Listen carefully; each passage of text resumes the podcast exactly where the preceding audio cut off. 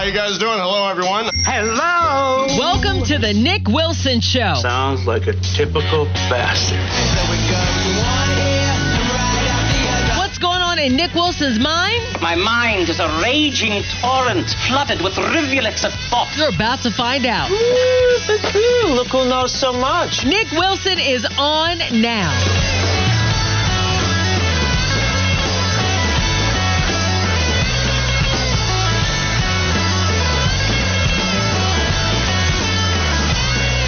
Radio 927 FNZ. Welcome into the Nick Wilson Show.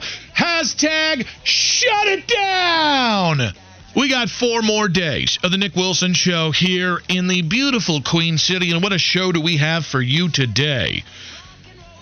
Okay, dokie. We've got Ellis Williams of the Charlotte Observer at 1120, our regular Tuesday guest. Our farewell ver- uh, voyage with Ellis Williams at 1120, Charminger Chach at 1140, Ross Tucker, the Ross Tucker Football Podcast, one of the OG Wilson and Parcell guests, joins us at 1220, five questions at 1240, and then Bill Reiter, Reiter Than You on CBS Sports Radio Network. He'll be joining us coming up at 1 o'clock.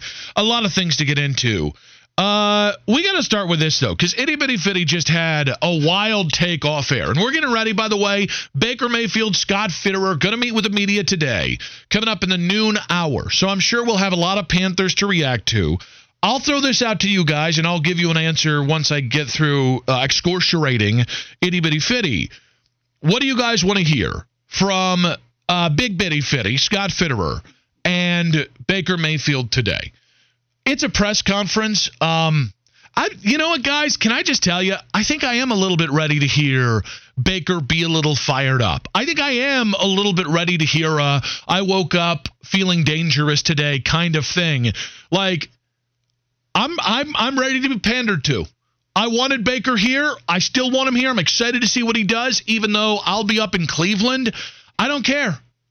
I'm ready to be pandered to by Baker Mayfield. Now, itty bitty fitty. You and I were talking off the air. We don't have to get into what led to this conversation, but you had a hot take about uh, people being named after something. Go ahead and share that on air right now. All right. So No, I, no, don't qualify it. Just give us the take so you and I can have it out. I stated very matter of factly Mm-hmm. that people named after uh, a, a calendar month Uh huh. Are either um, uh, you didn't say people, but I'll let you have it on air. um they are either a little overweight, Uh huh.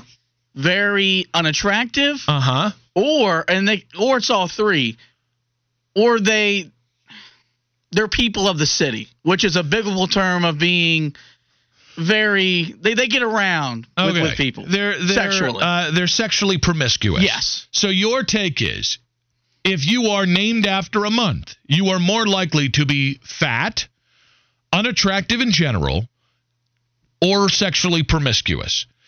I want to start with the idea that you just picked three concentric circles that are different enough and similar enough that you could do that with any name. Got all guys named Keith are either fat, unattractive, or get around.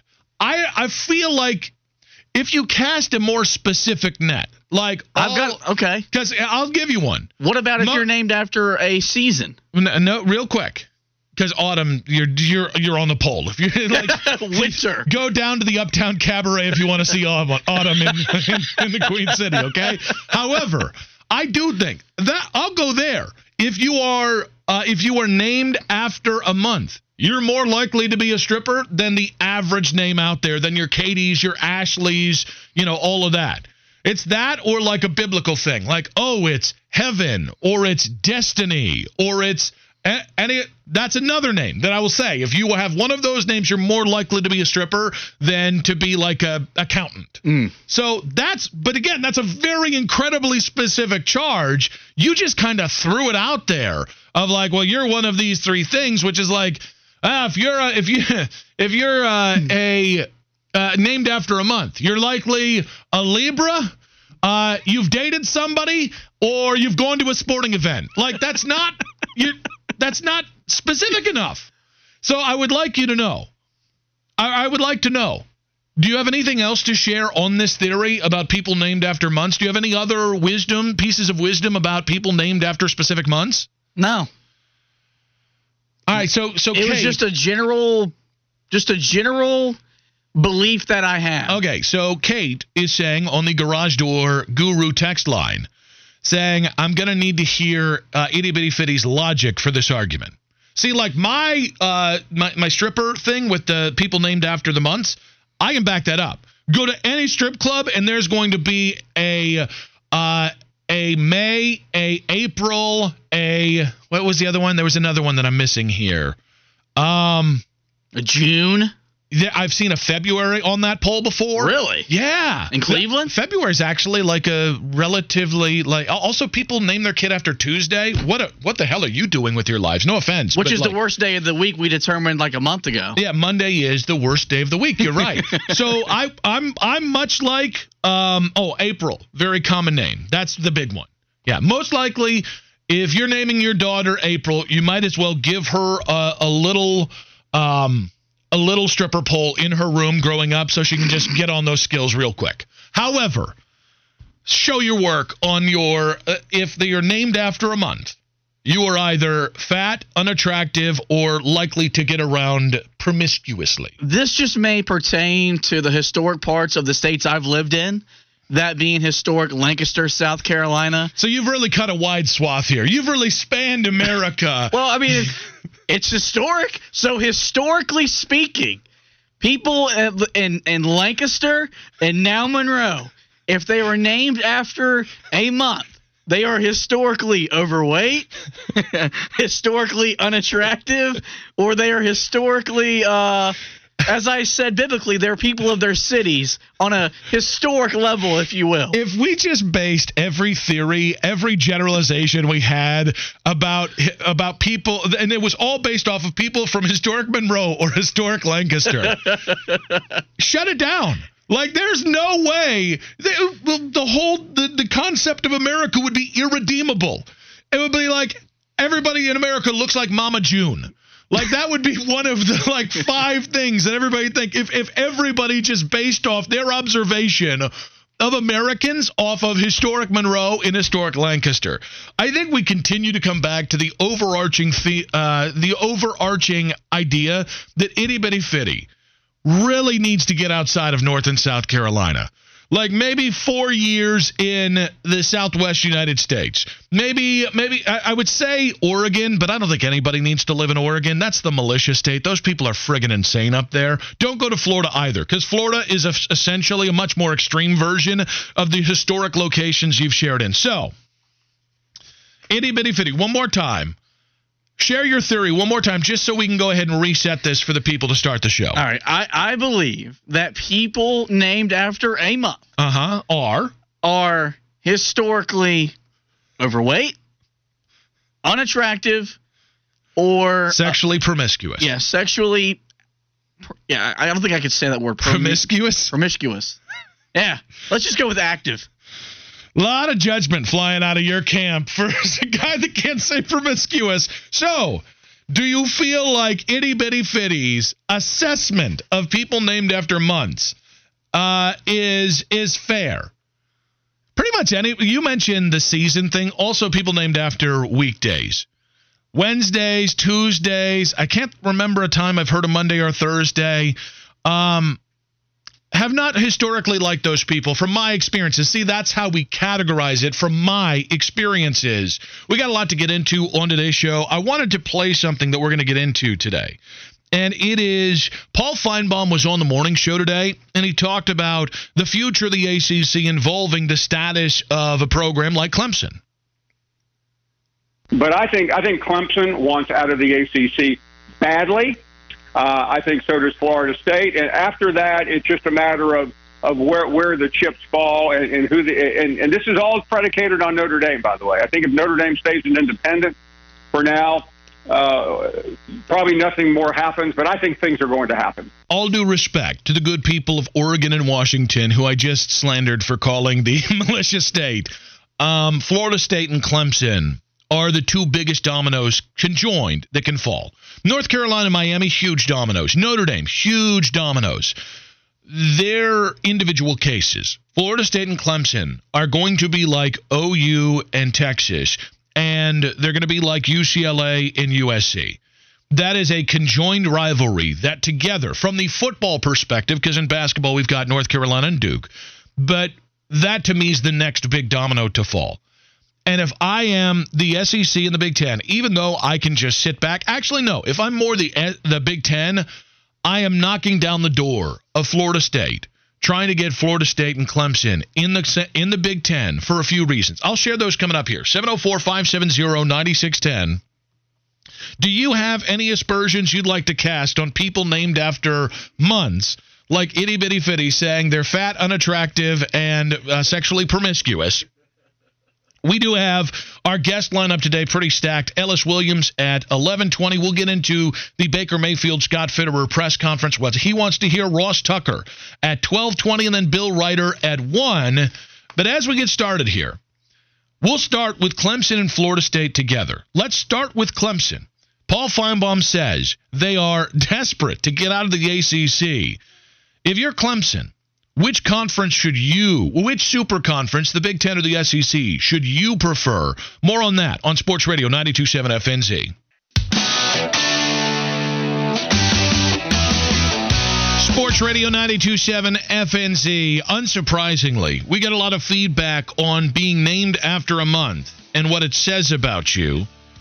Um, I still will say Itty Bitty Fitties did not have a hot take because he had a specific thought process on people named after a month. And, I, and I'll get to another example of people named after something or a specific kind of name that uh, that that is a big tell about people. It was just that he was like he he had like three uh, three filters to run them through. It was too many. I'm willing to go. Uh, I'm willing to accept the idea that if you name your daughter May, she's either a spinster or a stripper. She's one of those two things, right? Uh, June is another popular uh, month to be named after for women. Uh, April. It's really kind of like spring and, and summer. You don't hear a lot of Novembers. Not too many Decembers out there. Although I have met a December now that I think about it. And she was awful. Um, but she was relatively attractive, so that kind of shoots down itty bitty fitty's theory. But it was more the generalness of itty bitty fitty's month names that irritated me. But Bill from Tennessee, well, I think another very specific, and I think this is really fair, saying, uh, "Where's that? People named after verb or verbs or activities are generally pretentious beeholes. Chase, Hunter, Dash, Trip, Hope. It's a long list. If there's a good person out there named Trip or nickname Tripped, reveal yourself." Every person I've ever met named Trip makes me want to punch him in the throat. And I do think I think Trip is a much more southern thing um, because I've heard it a lot more down here than I ever did. But uh, Big Daddy, I, I have not been in a lot of fights in my life. I'm a lover, not a fighter, to quote the great Rodney Dangerfield. But college, one dude, and I'm you know what? I'm gonna do the brag thing because I don't brag about fighting because it's kind of stupid. I beat a dude's ass named Trip in college. He stepped out of line. He said something he shouldn't have said about, uh, ironically, because we're you know casting aspersions off all women named after a month. He said something uh, about a woman in my presence, and I and I just destroyed him. So I, I, wish I knew the other name of the guy that I got in a fight with because uh, I'm guaranteeing it's Chase Hunter Dash Trip Hope. What is the worst name or the worst trend of name? Whether it's being named after, um, whether it's being named after uh, a month, whether it's being named after a verb or activity. I also, if you name your kid Shaq, guys, you just there's already been the most famous Shaq. Your kid is not going to be like Shaq. All right, I don't care who you are. I don't care your genetics. There's one Shaq. It's like people calling your your kid Kobe. It, that the name has reached its pinnacle. Your kid is not going to be the most famous Kobe ever in the history of Kobe's. Also, I knew somebody that named their kid after uh, Twilight. Uh, what's the dumb character's name in Twilight? Edward? No, the not Edward or Jacob. It was the girl's name, and I can't remember. Bella. It. Bella. But which again is a I love that word. As a matter of fact, Isabella is my daughter. And it was one of the reasons I almost didn't name my daughter Isabella. I think I love the word Bella because it, it is an Italian word. It means beautiful, blah, blah, blah, blah, blah. But like this little kid, I have no reason to hate this little kid. When I found out that they were named after the the, the girl from uh, Twilight, I almost said Starlight, Twilight, I judged this kid. I, and I felt bad for this kid. Also knew some. My wife tried to initially pass the word the the the name Isabella because of a character on Grey's Anatomy, and we snatched that up real quick and reworked what she was named after. Because hell no. In the meantime, we we played uh, the Paul Finebaum sound from the Mac Attack this morning. If you guys missed the interview, uh, the boys did a great job with him. I love that Paul loves the Mac Attack so much. He's just he's just hanging out He's he's not even doing a show right now because it's the middle of July and what the hell is there to talk about? And and Finebaum's on the morning show and killed it today. And he said essentially Clemson wants out of the ACC. And it's so it's so interesting to think of the dynamics of moving conferences and all this stuff because the truth of the matter is the ACC has to do everything they can to keep Clemson, Florida State, Miami, North Carolina, every gigantic brand or football powerhouse they have. They need to somehow create equal energy devoted to keeping them happy and keeping them in the conference while also chasing enough football powerhouses to keep them to put them in line to be the third super conference. And that I thought was really smart by Paul Finebaum. The battle for supremacy in college football has been it's it's been won and lost. Whether it's the Big Ten is 1A and the SEC is 1B, or whether it's the, the opposite of that. Whatever it is, that's how it's going to be. The real the the now battle is not for supremacy.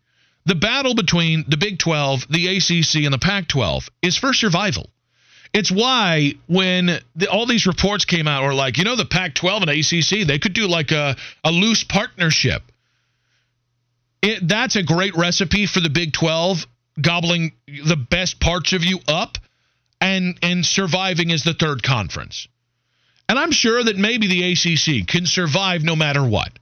Right? Maybe the ACC by if they were to lose Clemson and Florida State, maybe they can survive a little bit longer and maybe they'll be the fourth best conference. I I think in the totality of things, I think in the the next 10 years I think the most we're really going to have. Not in because because maybe the ACC name is enough to keep the ACC going. Maybe the Pac-12 name is enough to just keep it going. But like the Big 12 guys, it's a shell of itself. I think Baylor's a really good program. Cincinnati, I think, is an underrated program, and especially with what they're doing in basketball and football, uh, and specifically football over the last 20 years. And I think there's some real value to a program like Cincinnati. It's not Texas or OU. And I think that's the the fine line that the ACC is going to walk is trying to get more schools like Texas and OU, which of of which there's just not a lot. Oregon and Washington very important, not Texas and OU. Notre Dame probably is that level, but Notre Dame in and of itself is not enough to make ACC on the level of the SEC and the Big Ten. It probably staves off. It probably helps solidify them. Notre Dame joining that because that might sway, like in Oregon, in Washington, that might sway other. Maybe it sways a couple Big Ten powers, or sorry, Big Twelve powers, to walk this way over to the ACC. But the power, uh, because I do think Jim Phillips, since joining this, and it's probably it's probably less about Jim Phillips and it's probably more about when John Swofford retired and when Jim Phillips took over. Jim Phillips has just not done enough to help the ACC survive long term. And when I say survive, I'm not talking about existing. I'm talking about being in a position where you can at least halfway keep up with the Joneses of the Ace, the the Big Ten and the SEC. But I don't know if we can really say that's all Jim Phillips' fault. I can't tell. And I think a lot of people, as, as I have said, saying that the ACC being reactionary is killing them. and and com- pushing them to the verge of complete and utter unimportance on football and college football. That's fair to say. The more I've thought about it, the more, uh, the more, and, and I kind of feel maybe the same way about uh, the Pac-12, which changed their commissioners and in a similar time frame. I I can't tell whether the ACC is reactionary or simply powerless. I would say that the ACC has more college football power than the Pac-12 does more vintage brands across even even though North Carolina is not a historically great football power, they are an incredibly powerful brand that does all right in college football. Miami, Florida State. Like now that the Pac 12 has lost UCLA and USC, the ACC currently, as currently constructed before Notre Dame, they have more football power than the Pac 12. Same thing with the Big 12 without Texas and OU. That the problem is that's not who they're they're fighting a two-front war here. They're fighting trying to battle and try to survive and be the third conference over the Big 12 and the Pac 12. And right now, they're the only conference anybody else is going to want to steal from. So they're also trying to stave off any interest the Big 10 and the SEC have, which, by the way, they do not have an answer for. Notre Dame would stabilize the conference. In the end, it probably it, it probably isn't enough to guarantee their foot their college football tertiary supremacy. Which brings us to the Paul Finebaum quote from the Mac Attack this morning when he said Clemson wants to get out of the ACC. And I saw a lot of people saying that because I asked you guys, which conference should Clemson prefer, and which Clemson, and rather, who should want the Big Ten more? or who should want Clemson more, the Big Ten or the SEC? Because I think in both cases, I think it is the Big Ten. I think Clemson would walk into the Big Ten as one of the six best football, same with Florida State, one of the six best football programs, either historically or recently, in the Big Ten. I think if Clemson and Florida State go to um, go to the SEC. And I, people, I know we're going to talk about the South Carolina rival. We're going to talk about the Florida State and Florida. It's just going to be another Southern program. Geography doesn't matter anymore. That's that's what U, USC and UCLA taught us. Geography is out the window. It is now about brands, prestige, and more importantly, it's about recruiting foothold. If you're Clemson and Florida State, you already have Florida, and South Carolina and North Carolina and Tennessee in Georgia. You already have those recruiting because you're in the in the, the Southeast United States. Where they could benefit from is the foothold in California, where DJ Uiagalelei and Trevor Lawrence are from. Or sorry, Trevor Lawrence is from Georgia, but where DJ Uiagalelei is from. Where they could benefit from is staying in the DMV with in this case, in the Big Ten, they've already got Maryland and uh, and Rutgers, kind of in that general region. But I think I think Clemson and Florida State should want the Big Ten more. I think it's going to be easier to stay one of the football powerhouses in the Big Ten. The money is negligible between the Big Ten and the SEC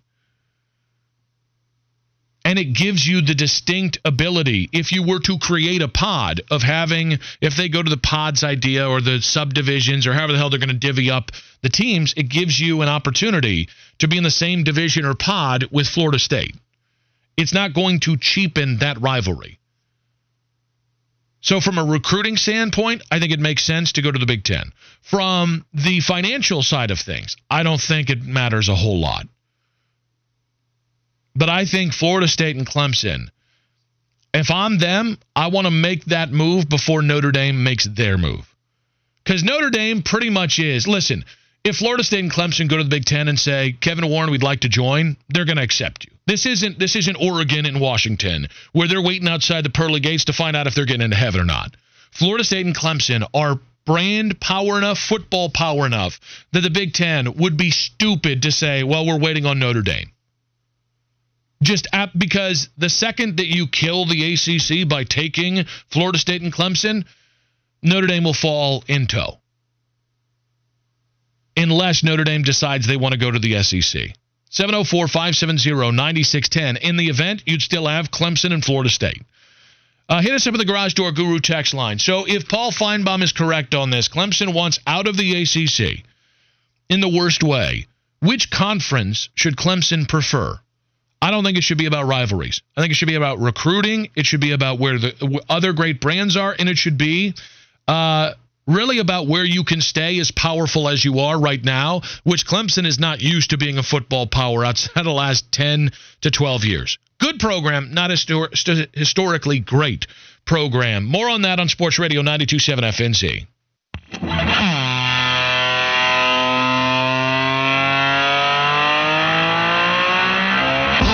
Sports Radio 927 FNZ. Welcome back to the Nick Wilson Show. We're still taking any name generalizations that you have.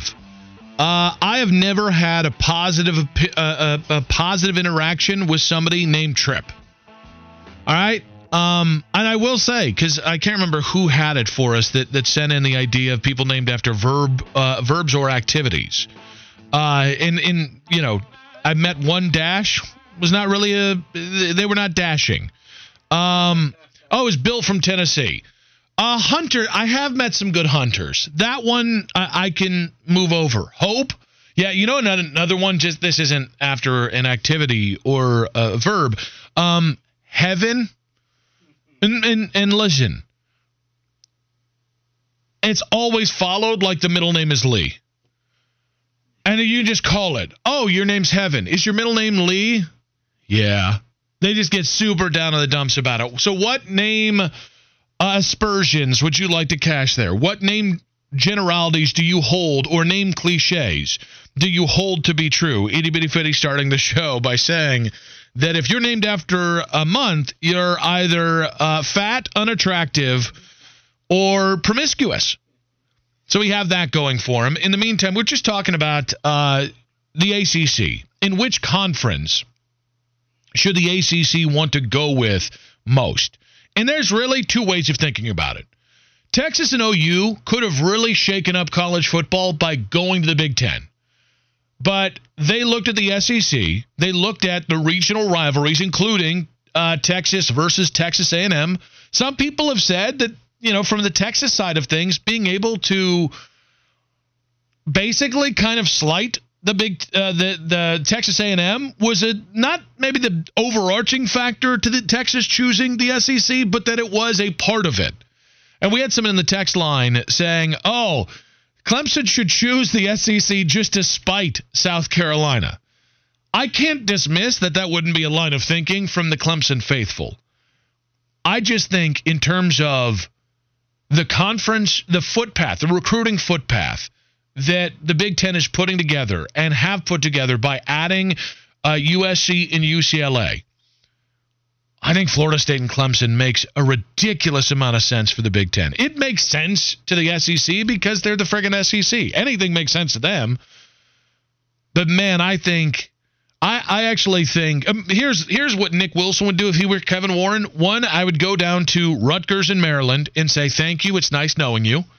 Then I would replace them in the conference with Virginia and Virginia Tech, so you stay in the DMV. Then I would offer Florida State, Clemson, uh, North Carolina, and Notre Dame. And that gets us to right about 20 teams. And that would be the super conference until I, would probably go to 24 teams because I'm a greedy bastard. I'd want Oregon and Washington in there. I'd, they'd probably stop you like like uh, like the morbidly fat person at the OB's on the fifth trip to the buffet when the waiter has to come over and go, "Sir, I, I just don't think this is a good idea. I don't I don't care how fat you are. You there's no more here, sir.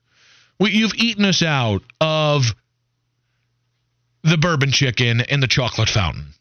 Just go home, sir, please." That's what I would be as the Big Ten or the SEC commissioner. I, would I would not stop eating at that buffet until I fell down dead from a heart attack. But I, it'll be interesting to see because Paul Finebaum said on the Mac Attack this morning that they could go. You know, the number he's hearing is 20 teams. But I, I had made the, the, the mention about the other reason why I like Clemson and Florida State and chasing them for the Big Ten is if you want to influence the final domino, which is Notre Dame, if you wanted to do that, the simplest way to do that is by stealing and basically ending the ACC. And somebody on the text line there said, and by the way, we are going to be carrying the uh, Baker Mayfield press conference at 12:30 live. So uh, tune into that. We'll see if we can bump up uh, Ross Tucker a little bit earlier in the show then. So again, Baker Mayfield press conference will be live at 12:30. But somebody, uh, AJ, on the Garage Door Guru text line said, if Notre Dame goes to the SEC, that would suck for Brian Kelly because he went through all the effort to learn a Cajun accent just to coach in that conference. So I think I think an outside the box idea that's really interesting is Notre Dame to the SEC. I'm going to give you the biggest reason why it's not going to happen. I think it's a chance, but I don't think it's a significant chance. And it's not about one the difference between Notre Dame and uh, the SEC, or sorry, the Big Ten and the SEC financially is not significant enough to sway factors. Do you know what it is? The SEC academically, the Notre Dame Notre Dame could not compete in the SEC academically unless they were willing to completely lower their standards. The SEC does not care. The SEC, the quality of education, and, and yes, it does matter. Michigan, Ohio State, um, amongst the, the programs that are, this is actually going to be one of the interesting things to see in, in the Big Ten the push and pull between the amount of money your brand can bring in and the academic prestige that your university can bring in. It absolutely factored in when Rutgers and Maryland joined the Big Ten a decade ago. So that that will and by the way, I don't know how much it matters now to the Big Ten. I guarantee you it matters to Notre Dame. Notre Dame is one of the few big football sports superpowers left. I mean, I think Stanford probably is in the same way, but I don't think Stanford is in the same category as Notre Dame. They're one of the few schools where the academic side of things carries the same weight as the athletic side of things. I just don't think that's going to play in the SEC. Not unless Notre Dame was just willing to throw up their hands and be like, we care more about touchdown Jesus than we do about uh, academics. I'd be shocked if that happened. Like, even look at the way they've handled the, even look at the way like they've handled uh, NIL. They've tried to keep it as above board, as academically inclined as as most professional and less about transactions. They're still selling the Notre Dame experience. That that is not going to fly in the SEC. Here's the other thing. I wanted to ask you guys because it was funny. A year into uh, NIL, and now another year into conference realignment. Everything that I think people have said about NIL, I think is true of conference realignment. I don't think NIL is going to kill fan interest in in college football. I just don't because it doesn't matter. Like, is it probably going to lead to more lopsided? Is it going to lead to you know all this other crap that's going to impact the the the programs? Yes, but how is NIL going to impact you, the fan? Other than player movement, it's not really going to have any impact on maybe the quality of program. But but like other than that, this is more to do with the players. I do think conference realignment could cost college football some of its more ardent fans. And I think the gamble you're taking if you are the Big Ten and the SEC in college football in nebulous, right? The the the, cower, the college football superpowers. I think the gamble gamble you're really taking is that you're willing to lose 5% of your super fans to turn 10% of the college fan, or sorry, not college fan, of the average college fan get their interest for more of the year and for more of the football season.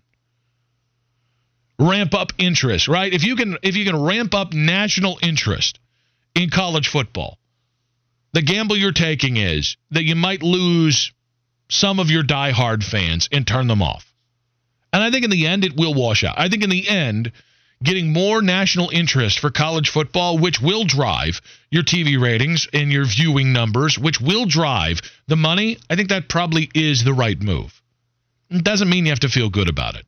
But then again, who the, like who the hell feels good about college athletics anyways? I feel good about having gone to a school that I really love and I'm really proud of in Bowling Green. I feel really good about individual programs and individual people doing fantastic things. What Dave Clawson is doing in this era of money, uh, what he's doing at, at Wake Forest to me, is one of the most admirable things we see in college athletics. Outside of that, the biggest issue with sports is finally all out in the open. It's all about money. At least now the players can live in that money. So I'll ask you guys which one of these issues, right? NIL, which has been around, uh, has been officially unburdened for a year, or con- uh, conference realignment? What is a bigger threat to your college football fandom? For me, it is it is getting to a point where we might only have 40 superpower teams and then the rest of and then like two or three other tiers within what used to be division 1. I hope as many of those teams, and I'm talking about teams that we don't think of as football powers. I'm thinking about Virginia, respectfully. I'm thinking about um, uh, I'm thinking about uh, Iowa, right? I am thinking about Stanford. Teams with deep history who might not be football powerhouse. Those I want to save as many of those teams. That to me, if realignment starts to get to we just have 20 super teams, you start to lose me. So it's conference realignment to me that's the bigger threat to my college football fandom than uh, any one of these kids making money off their NIL. 704 570 9610. Which one is a bigger threat to your college football fandom? We got a lot to get to in the 11 o'clock hour. And if we were talking college football problems, we're going to talk NBA problems on Sports Radio 927 FNZ.